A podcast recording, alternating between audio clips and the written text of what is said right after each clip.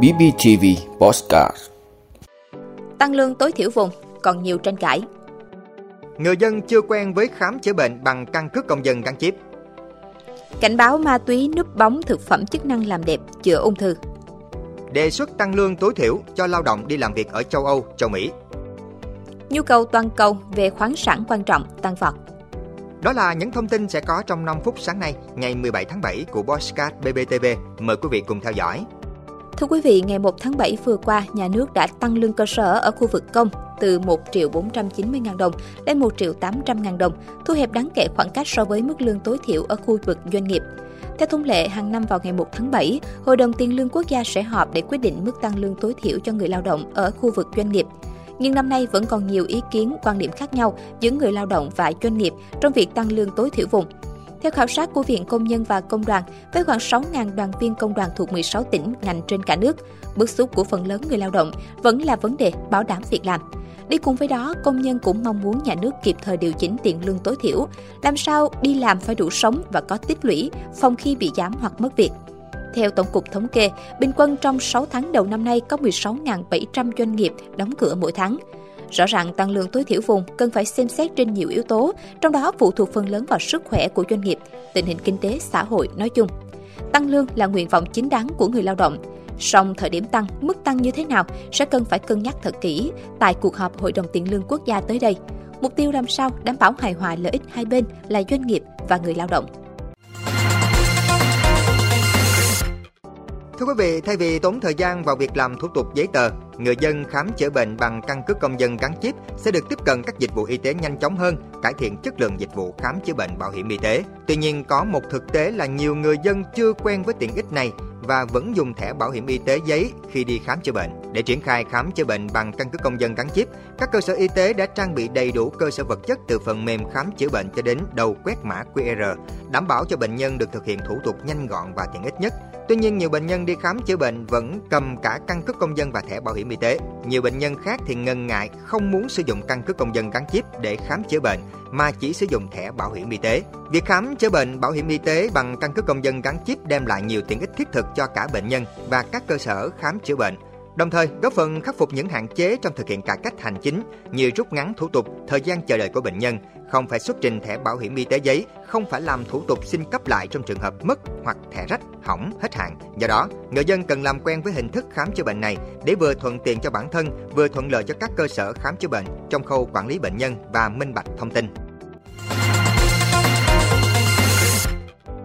Quý vị, Công an thành phố Hà Nội vừa thông tin thời gian gần đây, qua công tác giám định, Phòng Kỹ thuật Hình sự Công an thành phố Hà Nội phát hiện chất ma túy có trong các loại thực phẩm chức năng làm đẹp da, chữa ung thư, có tên gọi như Lazarus Naturals và Relief Plus Recovery CBD Muscle Gel mới xuất hiện trên địa bàn thành phố. Trên danh nghĩa là những sản phẩm chăm sóc sức khỏe, nhưng bên trong có chứa chất Delta 9, tetrahydrocannabinol, THC được chiết xuất từ cây cần sa. Đây là chất ma túy gây nguy hiểm cho sức khỏe con người cũng như an ninh xã hội.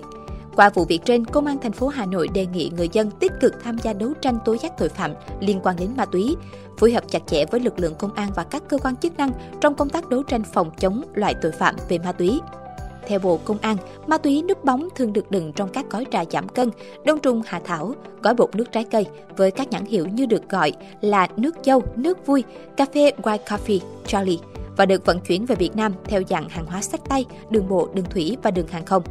Sau đó, các đối tượng sẽ rao bán trên các shop online, các tụ điểm vui chơi giải trí, quán bar, pub và thậm chí được bán tại các cơ sở giáo dục, trường đại học, trung học nhằm mục đích lôi kéo và quyến rũ học sinh sinh viên sử dụng chất ma túy. Thưa quý vị, đề xuất tăng lương tối thiểu cho lao động đi làm việc ở châu Âu, châu Mỹ đó là điểm nổi bật của dự thảo thông tư sửa đổi bổ sung một số điều của thông tư 21 năm 2021 của Bộ trưởng Bộ Lao động Thương binh và Xã hội hướng dẫn luật người lao động Việt Nam đi làm việc ở nước ngoài theo hợp đồng. Dự thảo đề xuất quy định lao động làm việc tại châu Âu có hợp đồng từ một năm trở lên, nhận lương cơ bản 600 đô la Mỹ một tháng trở lên. Lao động có hợp đồng từ 6 tháng đến dưới một năm, nhận lương cơ bản từ 800 đô la Mỹ một tháng trở lên. Mức cũ quy định chung lương cơ bản là 500 đô la Mỹ một tháng trở lên. Việc tăng lương này nhằm bù đắp chi phí cho lao động và lương cơ bản nhiều nước đã bằng hoặc cao hơn 600 đô la Mỹ một tháng, trừ Nga 213,53 đô la Mỹ một tháng, Bulgaria 398,8 euro một tháng. Ở châu Mỹ, lao động có hợp đồng từ một năm nhận lương cơ bản từ 500 đô la Mỹ một tháng. Trường hợp làm 6 tháng đến dưới một năm nhận lương cơ bản từ 800 đô la Mỹ một tháng. Ở các thị trường này, nếu nước tiếp nhận có lương tối thiểu cao hơn các mức lương cơ bản thì áp dụng theo quy định của nước sở tại. Tại châu Đại Dương, lao động cũng hưởng lương cơ bản không thấp hơn mức tối thiểu của nước tiếp nhận. Đối với thị trường Đài Loan, tiền lương cơ bản không thấp hơn 20.000 đài tệ một tháng do Đài Loan tăng lương cơ bản từ tháng 5 năm 2022, mức cũ là 17.000 đài tệ một tháng. Thuyền viên tàu cá xa bờ làm việc trên biển quốc tế, lương cơ bản không thấp hơn quy định của Liên đoàn Công nhân Vận tải Quốc tế ITF và nước tiếp nhận.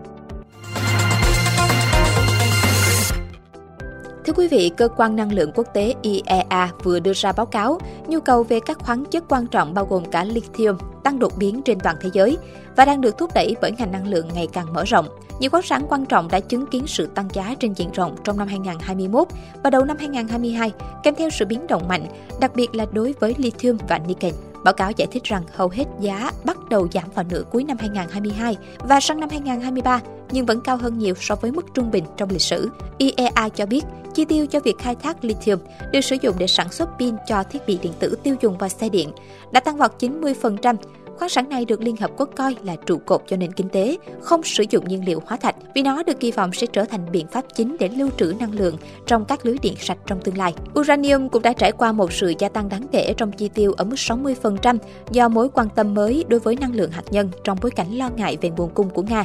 Chi tiêu cho thăm dò nickel tăng 45%. IEA thông tin trên toàn cầu, các hạn chế xuất khẩu đối với những nguyên liệu thô quan trọng đã tăng gấp 5 lần kể từ năm 2009. Vị đã luôn ủng hộ các chương trình của Đài Phát thanh truyền hình và báo Bình Phước. Nếu có nhu cầu đăng thông tin quảng cáo ra vặt, quý khách hàng vui lòng liên hệ phòng dịch vụ quảng cáo phát hành số điện thoại 02713 887065. BBTV, vì bạn, mỗi ngày.